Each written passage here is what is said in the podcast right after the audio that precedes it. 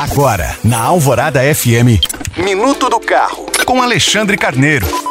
Um relatório do Conselho Internacional de Transporte Limpo, o ICCT Brasil, comprova que os carros elétricos são bem menos danosos ao meio ambiente que os similares equipados com motores flex. Os elétricos emitem, em média, 32% menos poluentes que os modelos bicombustíveis. Nesse ponto, vale lembrar que aproximadamente dois terços dos proprietários desses veículos preferem abastecer com gasolina, que por sua vez é ainda mais poluente que o etanol.